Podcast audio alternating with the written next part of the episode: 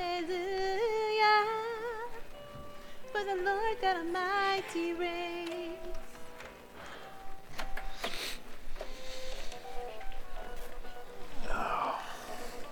Hallelujah.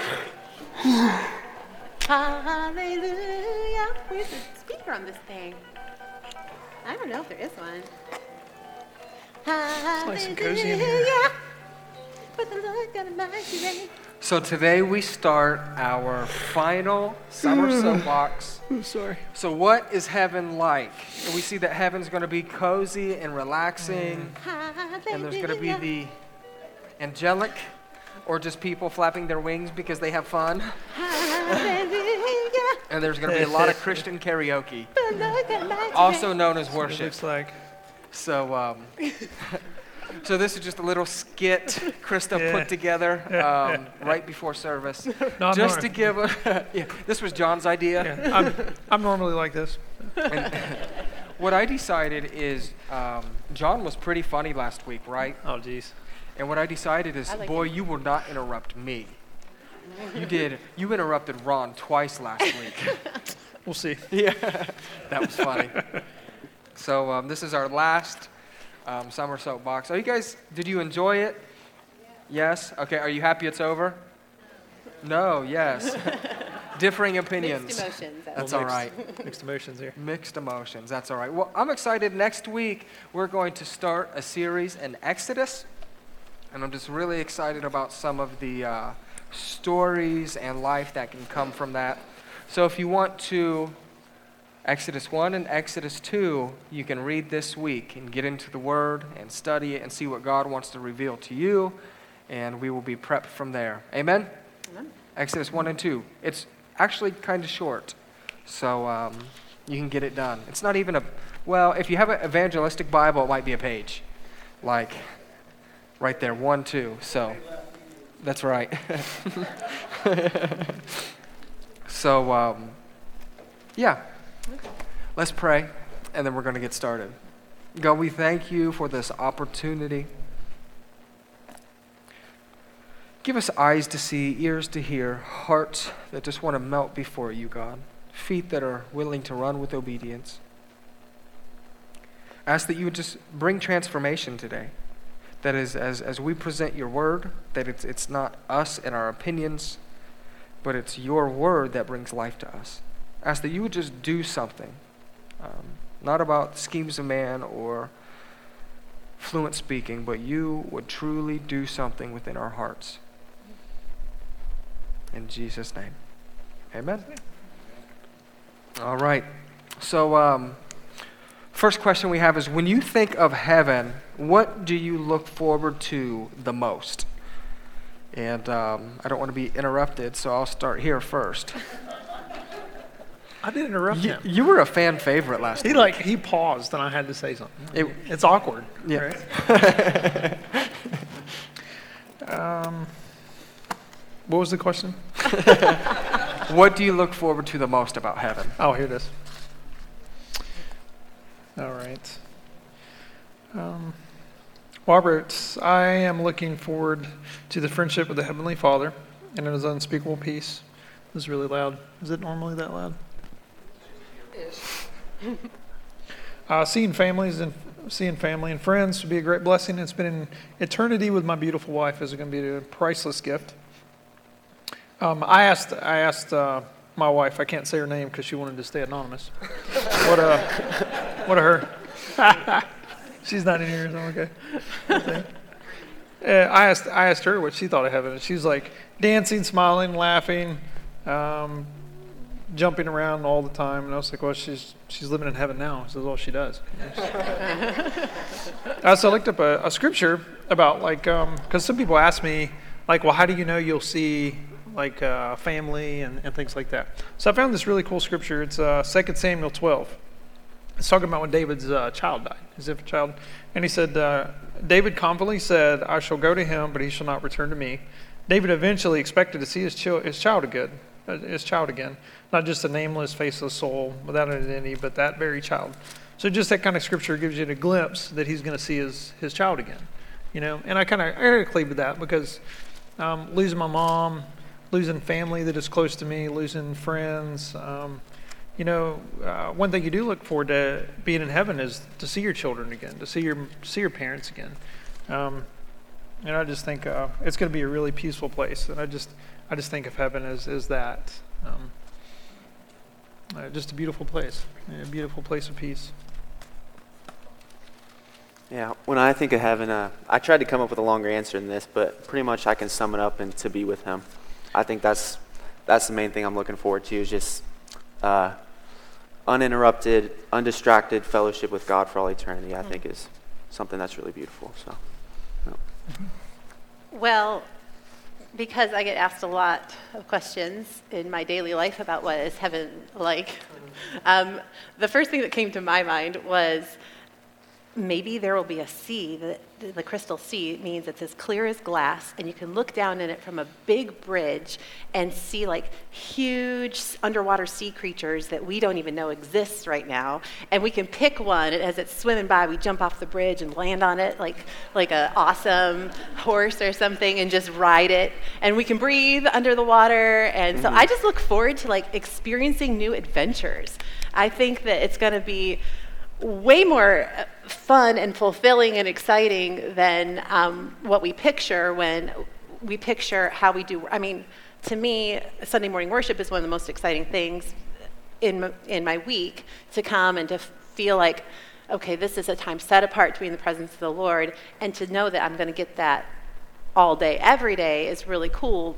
But I think that the way we do worship here is is so lackluster in comparison with the way worship is going to happen in heaven. And um, so I, I, I think of the, the worship and the being with Him and the seeing um, people who have gone before. Um, but the, the thing I look forward to is just the fun. I think it's going to be way, way more adventurous and fulfilling than I can, I can even imagine. Like So fans- that's the big, like, of course, you know, you guys are right and spiritual. But I look forward to straddling a big whale and riding it, you know, to another part of the of the, the universe or something. Wow, good answer. good answer. It's like Fantasia. So when when we um, go to heaven, then and we get our new bodies, then where do you get um, where where do your gills go? Where do you envision them? You don't have to breathe in I, heaven. I, I, I think Um, there'll be uh, like closable slats in between all of our ribs. That's awesome. I remember um, growing up, and I um, had conversations with adults, and they would share about heaven, kind of similar to that story, um, in the sense of like, I would ask the question, "What's heaven going to be like?" And it was almost as if like all the treasures you want. And I remember specifically saying, "So then, when I get to heaven, is God going to give me a PlayStation?" And it was like this idea of my idea of heaven was limited to the things that I loved, and what I loved was a PlayStation. I hope that when I get to heaven that I'm not playing PlayStation. And what I truly believe is that when I get to heaven, I'm going to be so awestruck by God and uh, caught up in Him that um, I'm probably not going to worry about too much. I often think about, Scripture says that right now Jesus is interceding for us and preparing a place for us. So I wonder in this big, big house, right, what my um, specific room or building or city or section is going to look like that, that Jesus is creating for me right now. And um, I'm sure there's going to be things there that um, I never even knew um, he would think of. It's like there's things that Macy knows about me that it's like, oh yeah, when she brings that up, it like warms my heart. How many of those things that Jesus is preparing for us that are going to warm our heart, where it's like that was unnoticed? No one even knew that I did that, but you have made this hall of fame in this place that you're preparing for me. And uh, I think of like a couple couple weeks ago, I was driving and I was thinking, so we have the color scale, um, and there's all these colors, but then it just blew my mind to think there's probably going to be colors in heaven that we've never even seen before and we can't even create. Like even as a kindergartner, when you mash all the colors together and you just get this dark looking sludge, Brown. brown. brown. when you get that, there's going, I'm, I'm sure there's going to be colors in heaven that we've never seen. There's going to be um, things that we've never imagined. So Can for I- me, Oh, go ahead. No, go ahead. Well, just what you were saying, um, 1 Corinthians 2 9 is um, what uh, we will have, what no eye has seen, what no ear has heard, and what no mi- human mind has conceived um, in the things that God has prepared for those who love Him. So that, that place that He's Yep. preparing for you is. Yeah. We can't, I mean, in our mind, like, it, I think it's okay to just imagine, like, unbelievable things. Yeah, I think it's awesome. So for me, I guess what I look forward to the most is um, I've seen glimpses here on this side.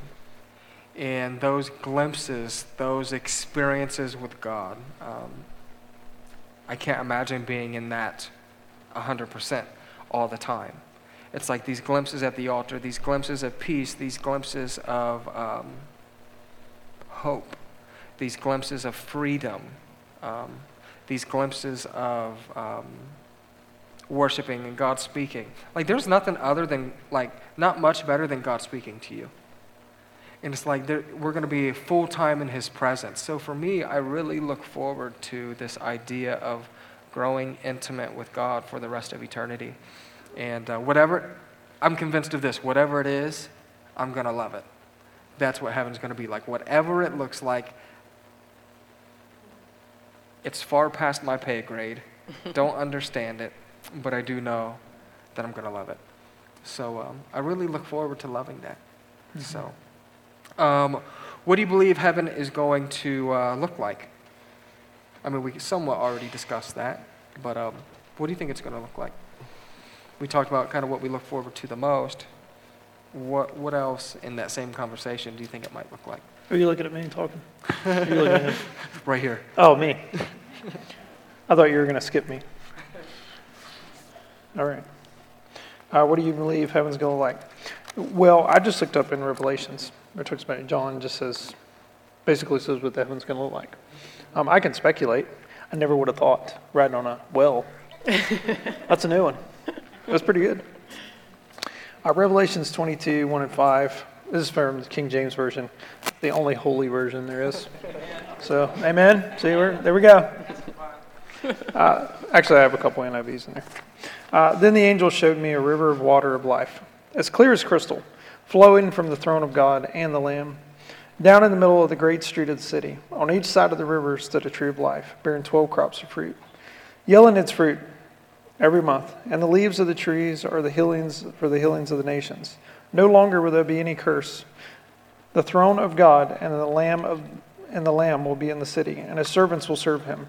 And they will see his face, and his name will be in their foreheads. And there will be no more night. They will need they will not need a lamp, a light of a lamp or the light of the sun, for the Lord God will be will give them light. And they will reign there forever and ever. Uh, city of gold, rainbow. Oh, this is. I have to, she has. She wanted to stay anonymous, but I asked her. She said, "City of city of gold, rainbow beautiful colors, and clear glass, like you were saying." Um, I mean, you read the Revelations, that it just gives you uh, the synopsis of how heaven's going to look like, and I mean, I mean, just beautiful, just like you're saying, beautiful colors and and crystal clear streams and and fruit. Um, so it kind of, to me, it seems like we're going to be living life in heaven with God as being our light. Um, you can uh, think of how heaven may be, but I mean, it's going to probably be more than what we can imagine. Uh, it's going to be a beautiful, beautiful place of peace and being with our Father. Um, kind of like Fantasia, kind of like that. Yeah, that's my answer.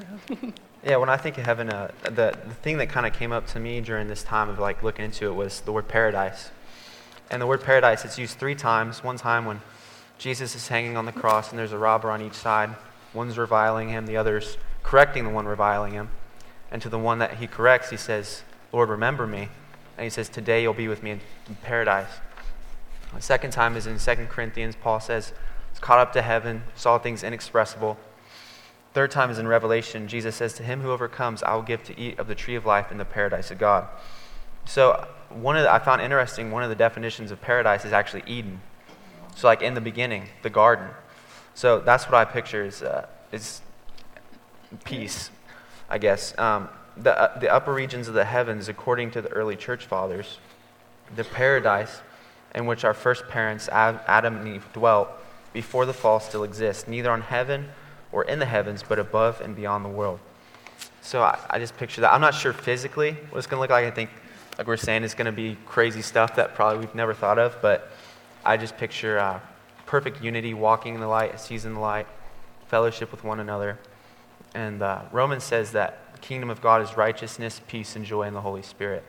So I, I, the government of God in heaven, that righteousness, peace, and joy is what I picture. Um, yeah, I went to Revelation as well, and um, I think that um, that gives us a little bit of a picture. Some of the things that stood, or not a little bit, I mean, I understand it was John using human words to explain this amazing thing that he saw. So he put it in terms that we can associate with heaven a little bit, but I think that he probably didn't even have words to say how amazing like this this thing was. In uh, revelation 21 it also says i did not see a temple in this city because the lord god almighty and the lamb are its temple. The city does not need the sun or the moon to shine on it for the glory of god gives it light and the lamb is its lamp the nations will walk by its light and the kings of the earth will bring their splendor into it on no on no day will its gates ever be shut, for there will be no night there. The glory and the honor of the nations will be brought to it. Nothing impure will ever enter it, nor will anyone who does what is shameful or deceitful, but only those whose names are written in the Lamb's book of life. And then it goes into um, the river. And one of the things that I picture, like right in the center, it says there's this river flowing down from the throne of God um, in Revelation 22, and it describes a tree. It says the tree um, grows on either side of the river. So it's like the, the, the tree creates this arc over the river, the way I'm, I'm picturing it, because the tree is on either side of the river, and there's one river and one tree. So its roots must go wide. And then through that um, flows this river, which represents the, the sea of, uh, of the Holy Spirit and the, the life source. And so um, then the, the leaves of the tree that are being nourished by this, this river of life um, are for the healing of the nations. So I imagine, like in paradise, where Adam and Eve had everything that they needed, is probably as close to perfection as possible, and a tree similar to that mm-hmm. um, was was there, and um, they and this, this the, the leaves of the trees were for the, the healing of the nation. So um, just constantly feasting off the fruit and and just ah, being refreshed and and uh, restored. And I don't know if if our human if our new renewed bodies will um, what refreshment will look like for that because it says we'll never grow weary, we'll never be sad. But um, the, the healing of the nations, um, that maybe for the first little while in heaven, in the new heaven and the new earth, when we get there and we see somebody that um, maybe we had enmity with on earth, maybe Jesus will invite us in that, those initial days to just come and feast together from the, from the tree that, that heals the nations. And um, in um, 1 Corinthians 13 12, it says, um, We see now as in a dim glass or a, a mirror.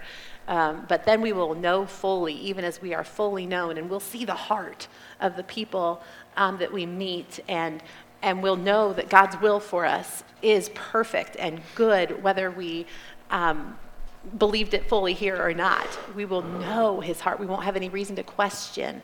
Um, it'll look, I think, a lot like Eden, like he said, because um, when God created a good thing, when we hear about the standard of good, um, the first time God said it is good was with creation, and there was nothing to compare it to. It wasn't. He wasn't saying, and I think I mentioned this before that this impacted me.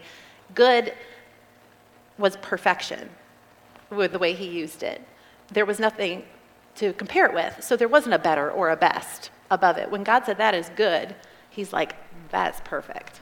That's the way I want it to be. So I think um, the way our, the world has deteriorated because of the fall of sin so much to the point that this is what we see. This is um, what we compare it with right now. But I don't think we can even imagine how amazing, um, like the Garden of Eden was, and that that God liked what He created there. So when He says a new heavens and a new earth, I think that um, it'll they'll they'll reflect each other in kind of a beautiful mirror sort of a way, and we'll know what um, we're supposed to know about um, the, the creation and, and uh, the creator and the people that are here to rule with us on this earth.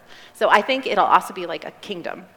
Um, I think it'll look like a structured place where there is a throne and where there are cities and where there are nations and where um, everybody is, is healing and living in peace, where everybody has meaningful employment.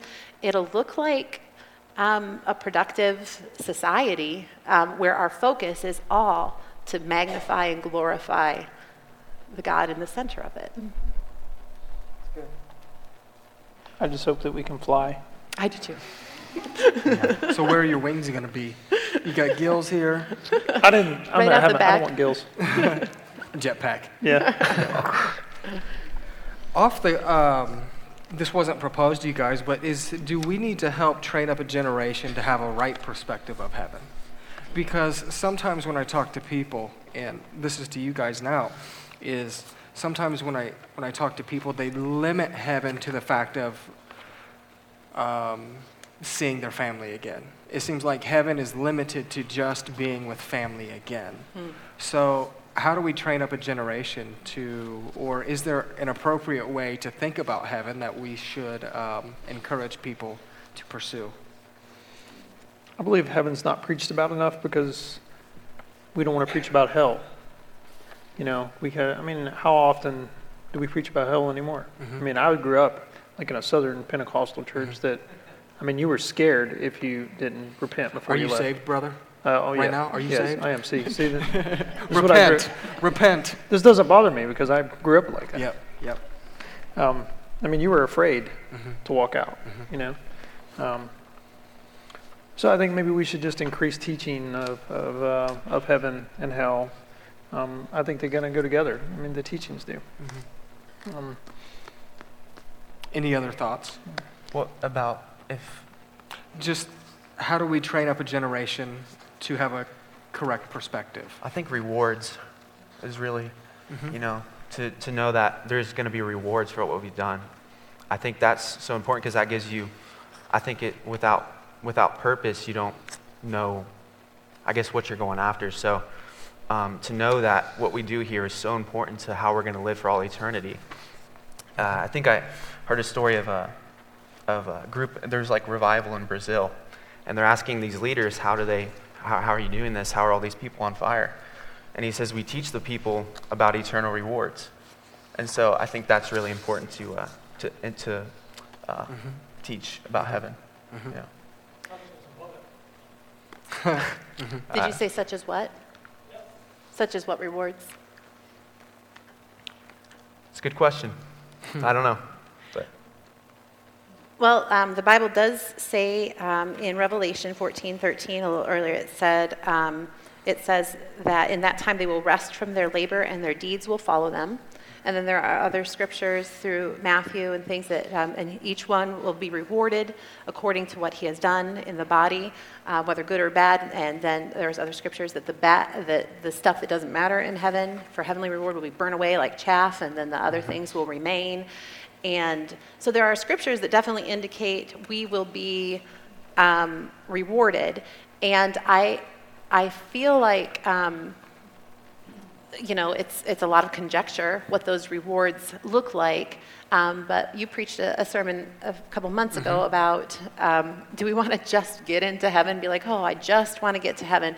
Or do we want to, like, set ourselves on really experiencing heaven and really getting um, uh, getting the most out of heaven. And somehow, Scripture seems to indicate that it is connected to how we serve God and others while here on earth. So, whatever the reward looks like, I think it will be um, the desire, catered to the desire of our true self. Um, that Jesus says that um, we, will, we will know him, going back to as even as we are fully known. And he knows for us. I don't think we're all going to be like cookie cutter people up there. I think, well, because even in the description of the angels, mm-hmm. they're, they have different roles now. And it says that we'll be like the angels in, some, in, in the way that we can come in and out of his presence so freely. And so I think that each of us will have our own individual desires. Um, he knows who he created, the, the real spirit, the soul of us to be. And we see a little bit of that coming out in how, um, how we operate in our spiritual gifts now. But I think that he'll just, uh, just magnify that or cater that and give us, I don't think it in our in our mind on earth we're like well we'll might maybe have a bigger house. If we get rewarded for our good work here and get more money for it we'll get a bigger house. And i don't know that it'll take the form of like a bigger house but i think the reward of just be, being um, recognized by him in a way that's personal and intimate to us um, will be a, a really interesting experience. Mm-hmm. So, our perspective of heaven should change the way that we live today. And if we're never thinking about what heaven's going to be like, then maybe we don't have enough fuel in our life today to do the right thing. Because a lot of times, what ends up happening is we're just trying to get through the day. Mm-hmm. And then, if we're just not trying to get through the day, we're just trying to get through the week. And our perspective and the, the peak of what we're trying to accomplish is get through the week. Like, that's our goal get through the week, or I just need to get through the day. But if our perspective of heaven, if, if, if what drives us is that there's something in heaven greater for us, and then that, that's the thing that propels us, then I think what ends up happening is then getting through the day becomes so small in comparison to the, uh, the riches and the glory and the peace that is to come. So, how do we have a perspective of heaven that says, I'm going to do what's right today because one day it'll pay off? Make sense? Instead of just getting through the day. I, I heard a a joke. Um, this, this man um, knew his time was coming and he had a really intimate relationship with God. And he said, God, I know that I'm going to get rewarded in heaven, but um, I really like some of the things that you've provided me with here on earth. Can I just bring a few of those things with me to heaven? And God said, Well, sure. Um, just, you know, but n- not a lot. I've got plenty for you. Um, so just bring one, pack a bag, you know, just one, one small suitcase. And so the man passes and goes up to heaven, and uh, Peter's there to greet him at the pearly gates. Um, by the way, I read a description in, I think it's Ezekiel or one of the prophets, that each gate is made of one pearl. So imagine the size of those pearls, a heavenly gate. Anyway, so Peter's up there, and It has he- to be able to fit a whale through it. it has to, absolutely. a flying whale. Um, so he, um, he says, I see you got something there. And the guy says, Yeah, you, um, I have permission to bring this in. Check with Jesus. He, he okayed it.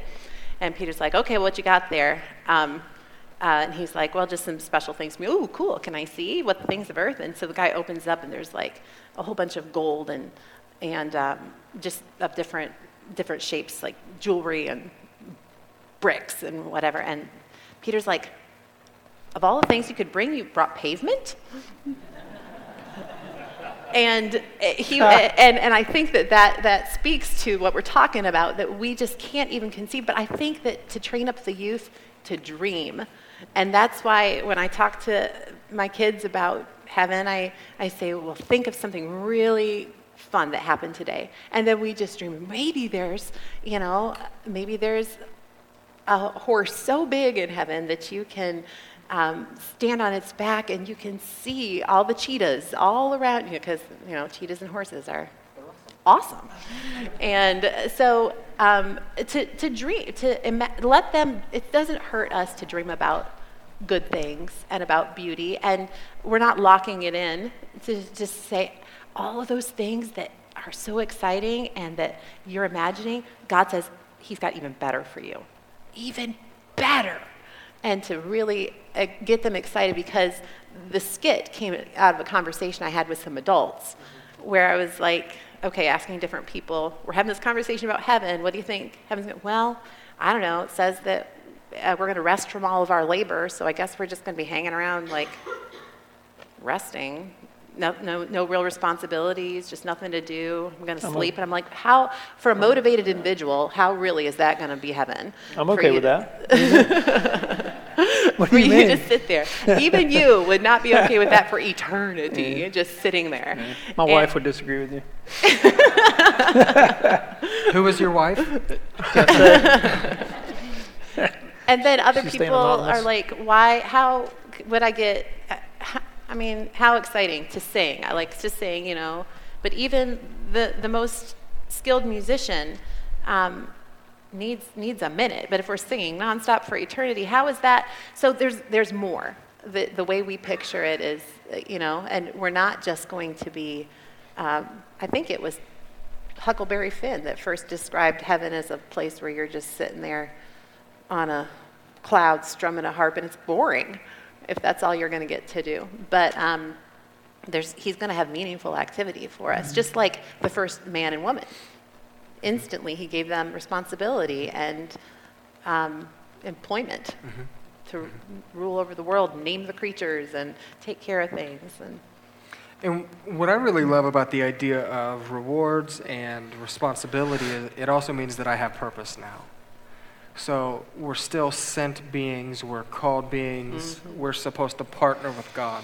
So the idea of rewards in heaven, it means I have to do something, which means that God has commissioned me, commissioned us as a church, commissioned us as, us as families and people to do something. So I get excited that God calls little Joey from Ohio and little insert your name from Ohio or from wherever you originally grew up to partner with him to change the way all of eternity looks. So, um, so we're going to get turned up in heaven, right? For you uh, under 30, turned up. So, um, so we understand a little bit in peace what heaven's going to look like. But one of the questions I hear a lot is are we going to have free will in heaven? Because if I have free will in heaven, that might mean I might want to punch John in the face. It could. It doesn't mean I There's a lot of animosity up here today. I mean, do you see this? Is there going to be free will in heaven? Well, I hope not now. Jeez. I'm pretty sure I can take you anyway. Might be true, especially with, uh, with Mark, could hammy. you Yeah. trade Oh. seats with John? I think they're. What's that? Free will in heaven. What are, what are some thoughts? Anyone? You, hmm? Hmm? Hmm? Yeah, I always right. have thoughts, but you guys need to talk. All right, well, we have free will in heaven. This is what I wrote. Well, I went off of uh, 8 Roman, uh, Romans 8.21. It says that creation itself will be liberated from its bondage to decay and brought into the freedom of the glory of the children of God. Uh, when we are saved, we're liberated from the natural bondage of sin. The Holy Spirit regenerates us and gives us the ability to want the holy things of God, like forgiveness, salvation, and the lordship of our Christ. Uh, when we trust in Jesus for salvation, we begin the journey toward holiness and put to death daily sins. That man resides within us and gives us the strength to, to strive toward godliness. In heaven, we are completely devoid of sin, and their only desires will be the things of God, uh, things that bless Him and fulfill us and give us life. Um, I think, I think in heaven, obviously, we're going to want what God wants. We're going to want. Um, the holy things of God. So I'm sure we'll have free will, but it's it's different than the free will I think we think of now because our free will is sinful. You know, I mean, if you think about you punching me in the face, that's kind of a sinful pastor. I mean, I mean, in front of all these people. Um, but in heaven, you're not going to want to punch me in the face. You're going to want to hug me or something. It's not too long. Uh, that's what I think of. I think of in heaven, we'll have uh, free will, liberty, but it'll be uh, godly. It'll be, yeah, that's what I think. Yeah, I think we have free will too. I like what John was saying. I think bef- you know before salvation, our free will is limited by our inability to do what is right. And after we're saved, we can choose between right and wrong, but if we choose wrong, it goes against our nature as sons of God. Uh, Paul says in Romans, How shall we who died to sin still live in it? But then in heaven, I think our, our free will is going to be limited by our inadu- inability to do what is wrong. So maybe I said that wrong. For salvation, inability to do what is right, yeah. Uh, 1 John 3 2, Beloved, now we are God's children, and what we. Uh, and what we will be has not yet appeared, but we know that when he appears, we shall be like him, because we shall see him as he is. So I don't think anyone's in heaven like tapping their foot, like, don't sin, don't sin, don't sin. You know, I don't think there's awareness of it. I don't think, you know, the presence of God is so real. I don't think anyone remembers it. There's no stain, there's no remembrance of it. So, uh, yeah. Matthew 13, 41 says, The Son of Man will send out his angels, and they will weed out of his kingdom everything that causes sin and all who do evil. And I mentioned that before, and I think that um, his kingdom will be a, pla- a, a perfect place. 2 Peter 3:13 says, "But in keeping with his promise, we are looking forward to a heaven and uh, to a new heaven and new earth where righteousness dwells." And um, our citizenship is in heaven. And then um, back to creation, when he, um, when he created mankind, um, he said that we're in our image, and then Mark just read the thing that we will be like him.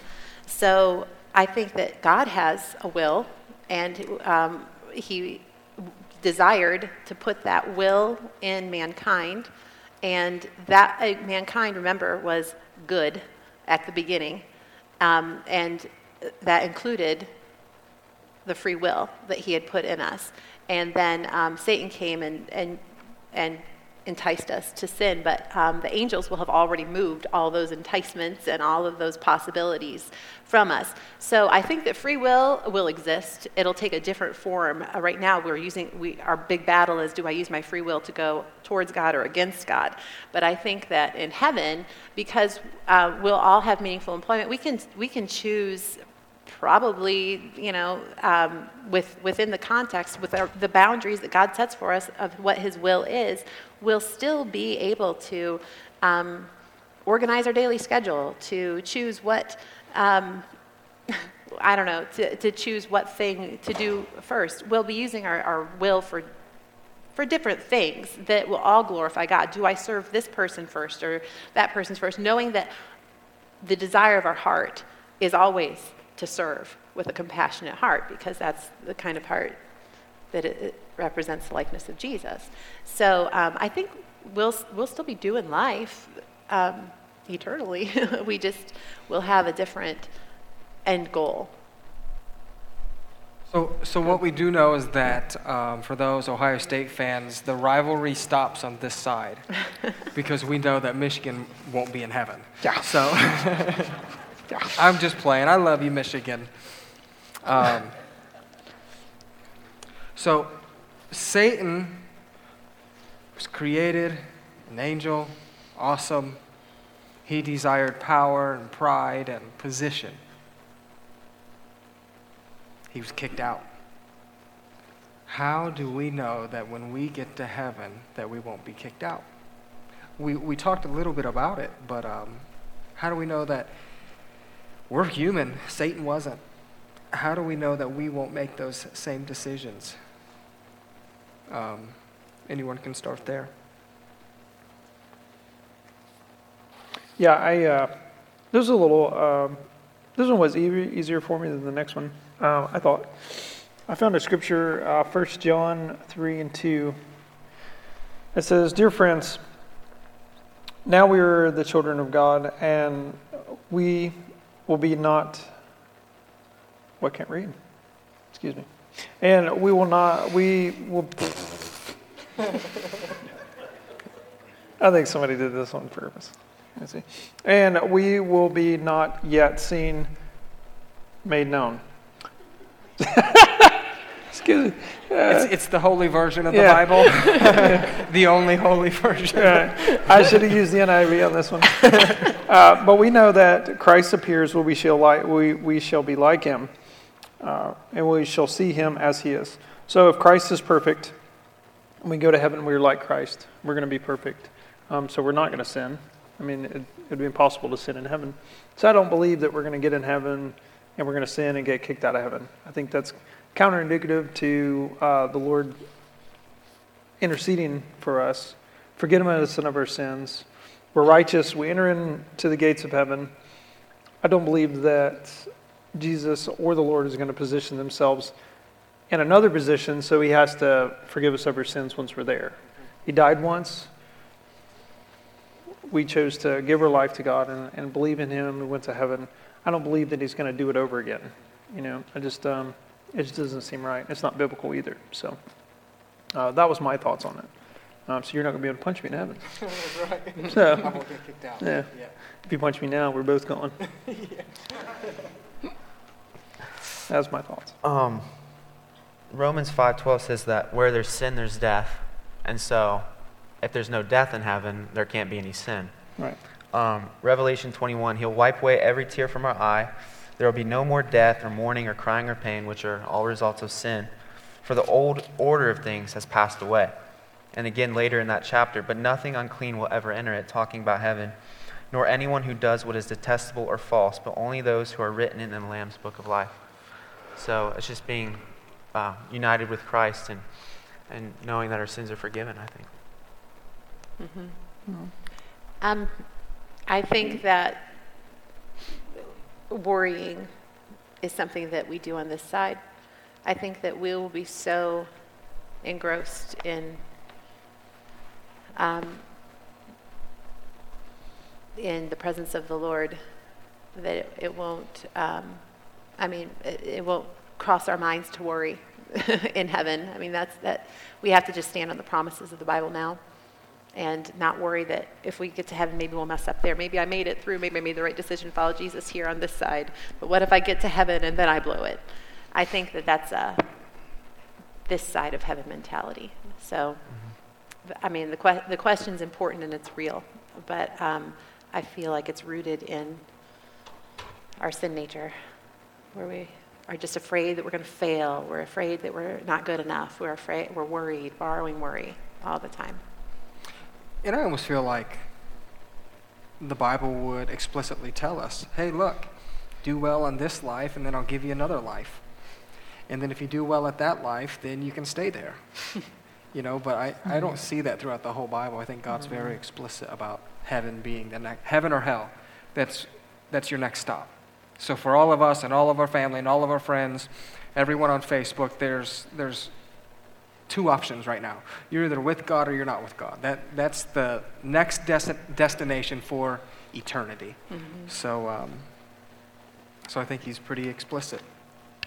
So in the Lord's Prayer, um, it references, Your kingdom come, your will be done on earth as it is in heaven. How do we bring um, heaven to earth? You know, you hear a lot today about, well, this is hell, like earth is hell. And then you hear, like, well, actually, right now, we're experiencing heaven on earth. What's, what's Jesus really saying? What is bringing heaven to earth? How do we do that? Um, do you believe in it? Go ahead, John. You're looking at me. um, well, there's so many different teachings about this, and I'm just going to say what I believe. All right. Um, I believe surrendering to the will of God and fellowship with Him, and the Holy Spirit is about as close to getting heaven in this life as we can get. Um, I don't believe that there's anything that we can summons heaven to earth. I believe the fellowship with Christ and the fellowship with the Holy Spirit is as close to heaven as we're going to get until we die and or we're called away to to, to see the Lord. Um, if you love me, you will obey what I have commanded. If I ask the Father, he will give you a counselor to be with you forever, which is the Spirit of truth. The world cannot accept him because neither it sees him nor it knows him. But you know him, for he lives with you. Uh, that is the Holy Spirit.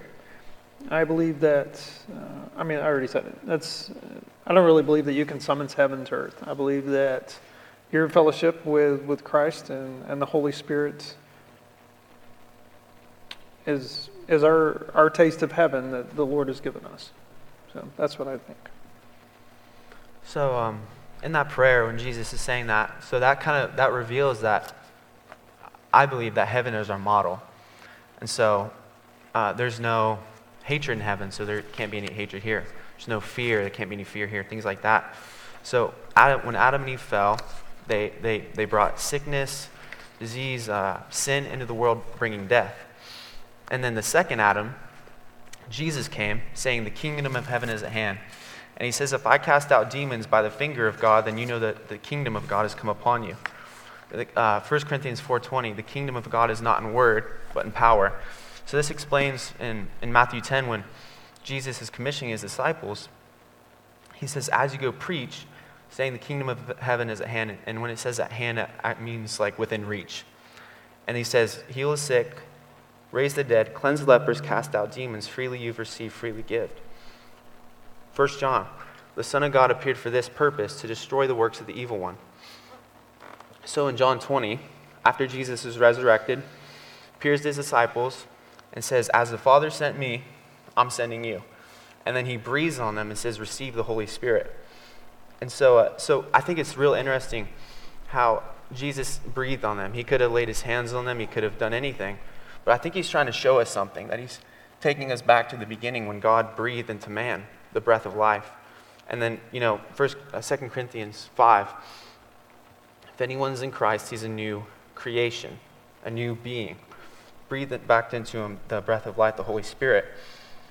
Matthew 28, Jesus recommissions man to, to fulfill what Adam and Eve failed to do. And he says, All authority in heaven and on earth has been given to me. Therefore, go and make disciples of all nations, baptizing them in the name of the Father and of the Son and the Holy Spirit, and teaching them to obey everything I've commanded you. And surely I'm with you always at the very end of the age. So, um, in the beginning, when God commissioned Adam and Eve, he gave them pretty much two basic things we reproduce and have dominion or subdue. And so you can kind of see that. Jesus says, make disciples or reproduce. And, um, and since he has all authority, he tells us to go and, and, proclaim the kingdom of heaven is at hand and destroy the works of the evil one. Hmm. Uh, we know that the, the kingdom of God is righteousness, peace, and joy in the Holy Spirit. So the kingdom is in the Holy Spirit. And Jesus says, Don't look to the left or the right, for the kingdom of heaven is within you. Right? So that the kingdom is in the Holy Spirit.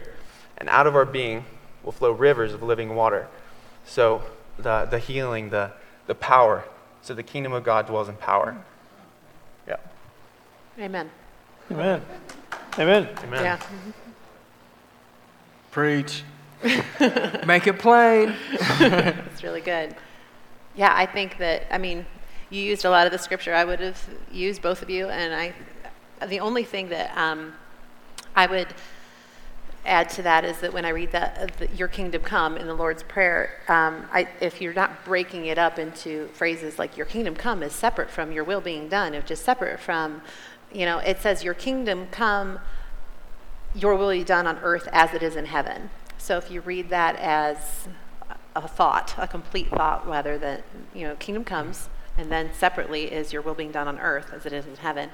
I think that the, the heart of that prayer can, can change a little to mean, um, God, I want to do everything you want me to do on earth, even as I will do it in heaven.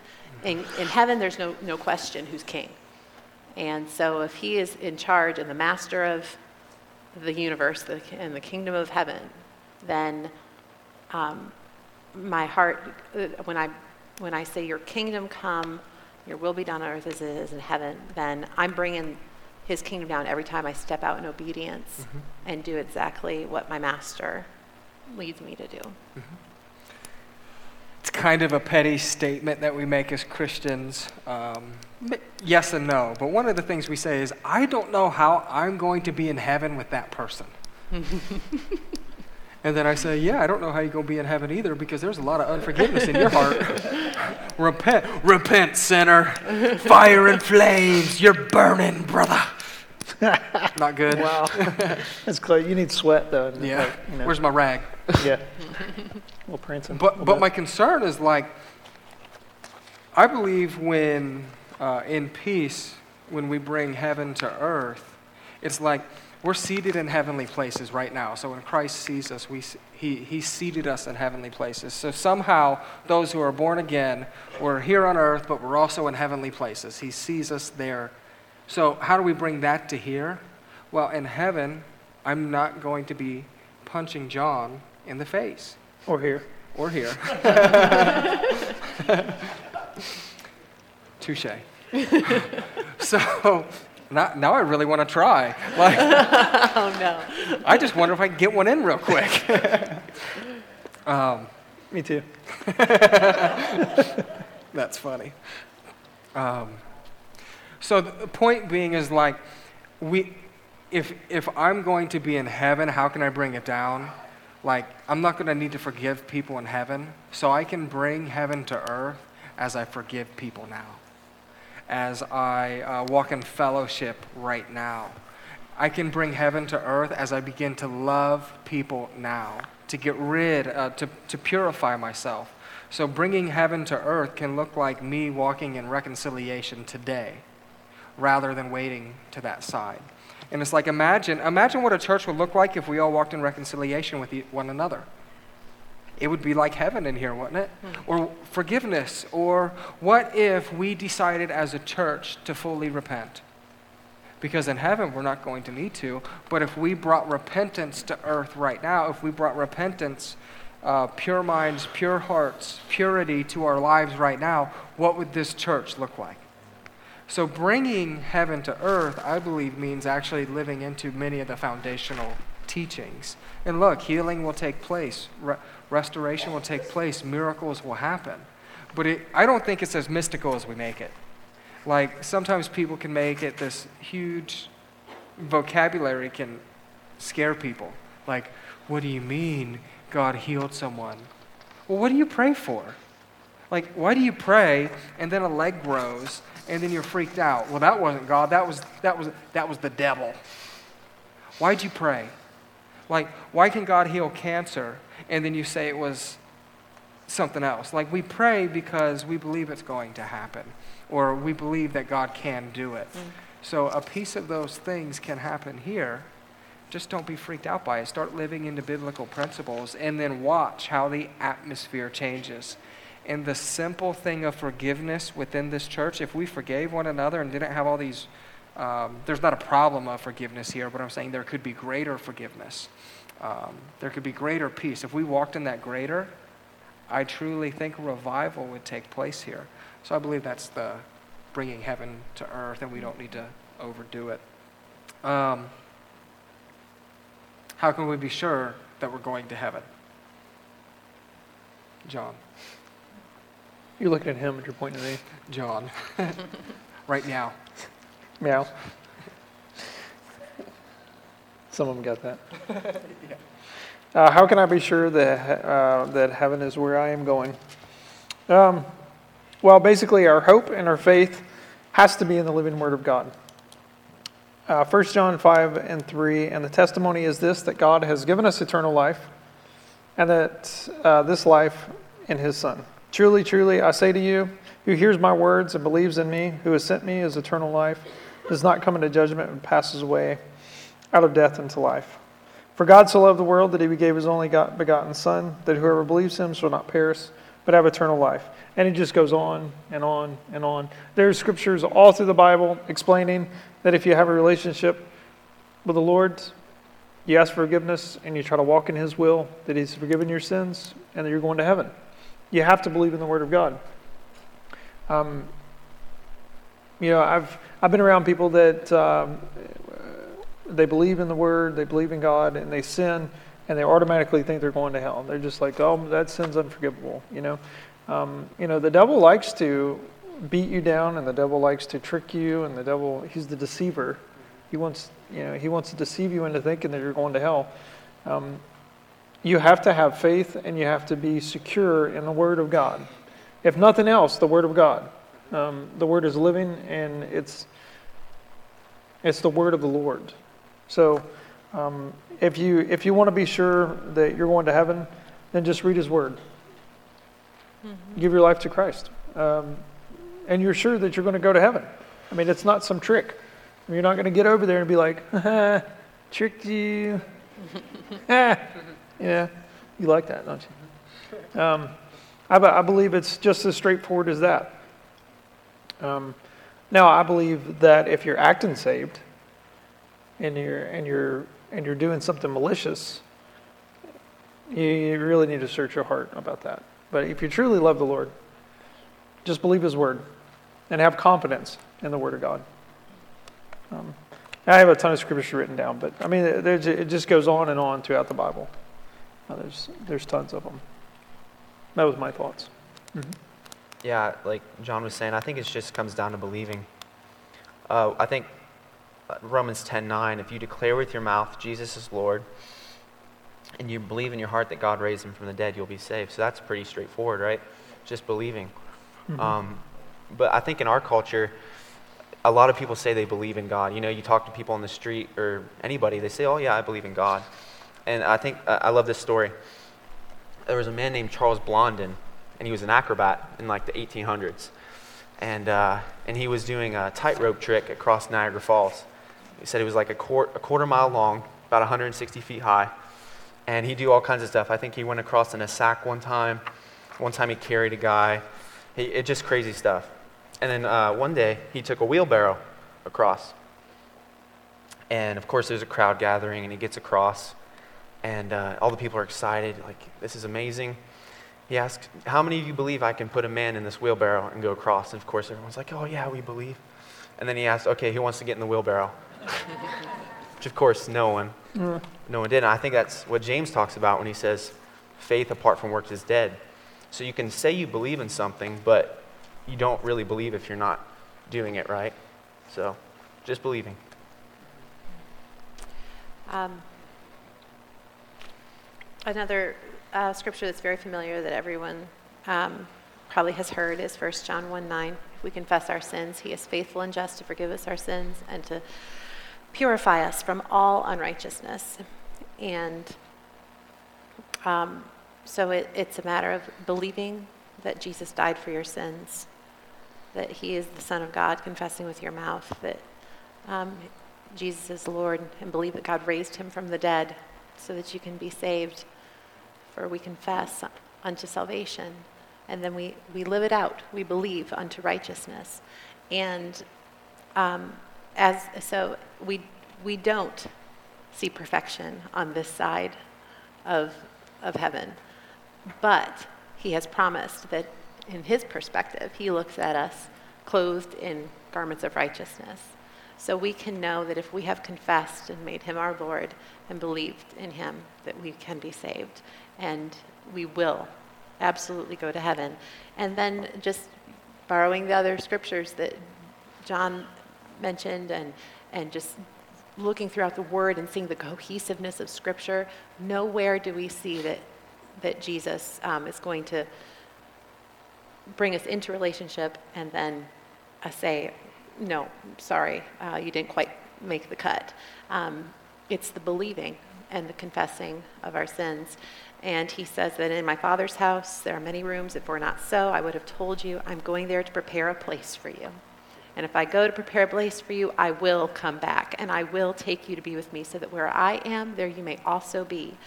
And you know the way to the place that I'm going. So he left us everything we know, or everything we need to know how to, how to be in heaven with him. Yeah, I think God encourages us to have an intimate relationship with Him.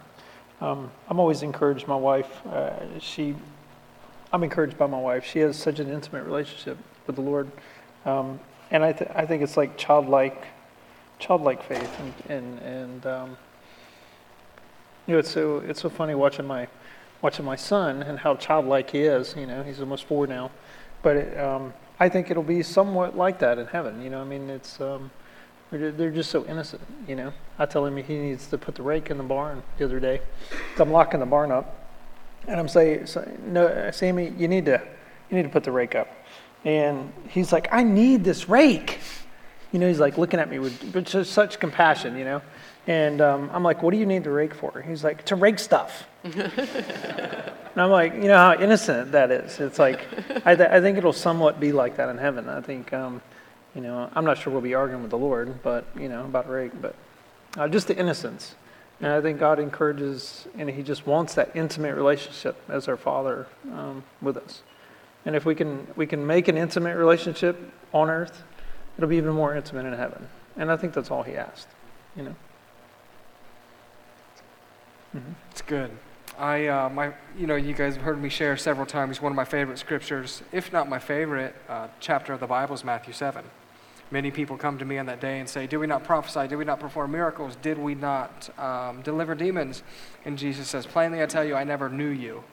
So there's the "I never knew you." He didn't say like, "Well, I knew you, then we weren't friends anymore." It was like, "I never knew you." I believe like that's a one-time thing. Like not meaning like, oh, you get to know him and then you lose it. I think there's, I carefully say there's security that when you know him, it's almost as if it's going to last forever. It's, he doesn't say, I knew you once and then you left. I never knew you. So I believe that um, to get to heaven, yeah, we, we have 1 John 1 9, we have Romans 10 9. But we also have to realize there's a knowing and an intimate relationship that's required because there will be churchy things.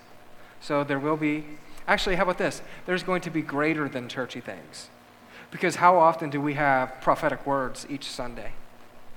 How often do we have demons being delivered on Sunday morning? How often do we have miracles happening on Sunday morning? So it's actually going to be greater than regular Sunday church things, greater than just raising our hands or greater than um, tithing, it's going to be powerful actions. And there's going to be people who come to Christ and say, But did we, but did we, but did we? And he's going to say, I never knew you. That's kind of scary, isn't it?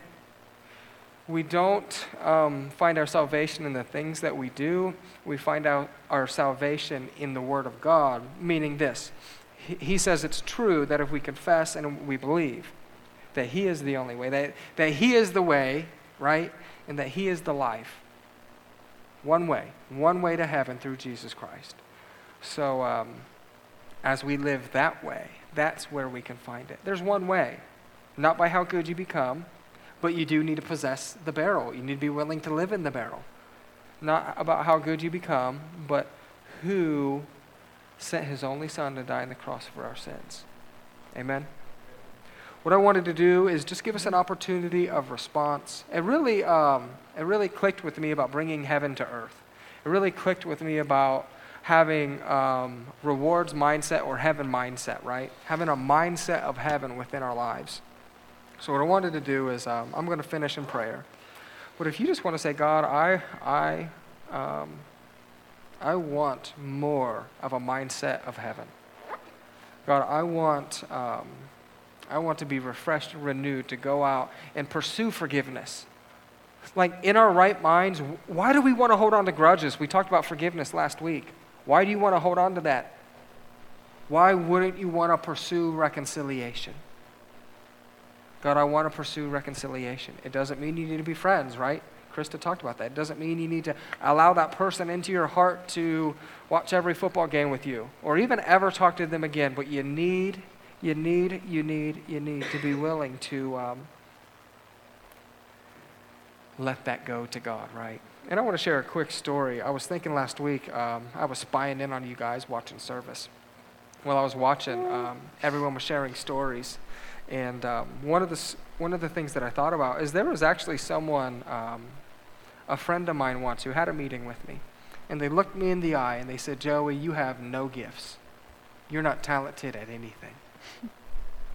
Well, and I said, I respectfully disagree because the Bible says something different. But you know what my flesh wanted to say? Let me show you how good I am at everything else that you're not. like, but what I did is I decided, I said, I'm not going to hold on to this. I'm not going to let it stick to me. I'm going to have a mindset of heaven. And I prayed for this person every day um, mm. as the Lord led for several years. Well, I was at a wedding a couple um, years ago in Columbus, and I get a text from this person. And they said, Hey, Joey, I'm on my way to Columbus. I just passed Mechanicsburg. I was thinking about you. Do you have time to catch up? And I said, I'm actually in a meeting in Columbus. No way. And they said, Well, I have to be out of there by like 8, and I can't leave this wedding to go have this meeting. So I said, If you can wait till 9, we can catch up. They couldn't catch up. But you know what I knew? is my heart was pure and praying for this person. In that meeting, what was it about? It was about asking for forgiveness. Guess how much sleep I ever lost over this, these statements? I didn't. Because I set it free. And what I want us to do is today be willing to release forgiveness and reconciliation in our lives, to release those things that we're holding on to, and to bring heaven to earth. So, if you want the ability and you want to tell God that you're willing to try to bring heaven to earth today, as I pray, just open up your hands. Amen? All right, let's do that. God, um, you know us so intimately. Um, you know the ways that we've even even sinned this morning. Help us, um, help us bring heaven to earth in all ways, God. Every way, through reconciliation. Help us forgive. Help us say we're sorry. Help us value you. God, pull back the veil of our eyes. Let us see. May we love you and may we love others greatly. Give us um, techniques. Give us um, words to say to people that we need to forgive. And help us set strong, appropriate boundaries. We love you. God, I pray for a miracle, just miracles um, across the room in the sense of forgiveness. Just your presence and your blood. Um, miracles that people say, I never thought I could, but I did. God, you help me. In Jesus' name. Amen. Amen.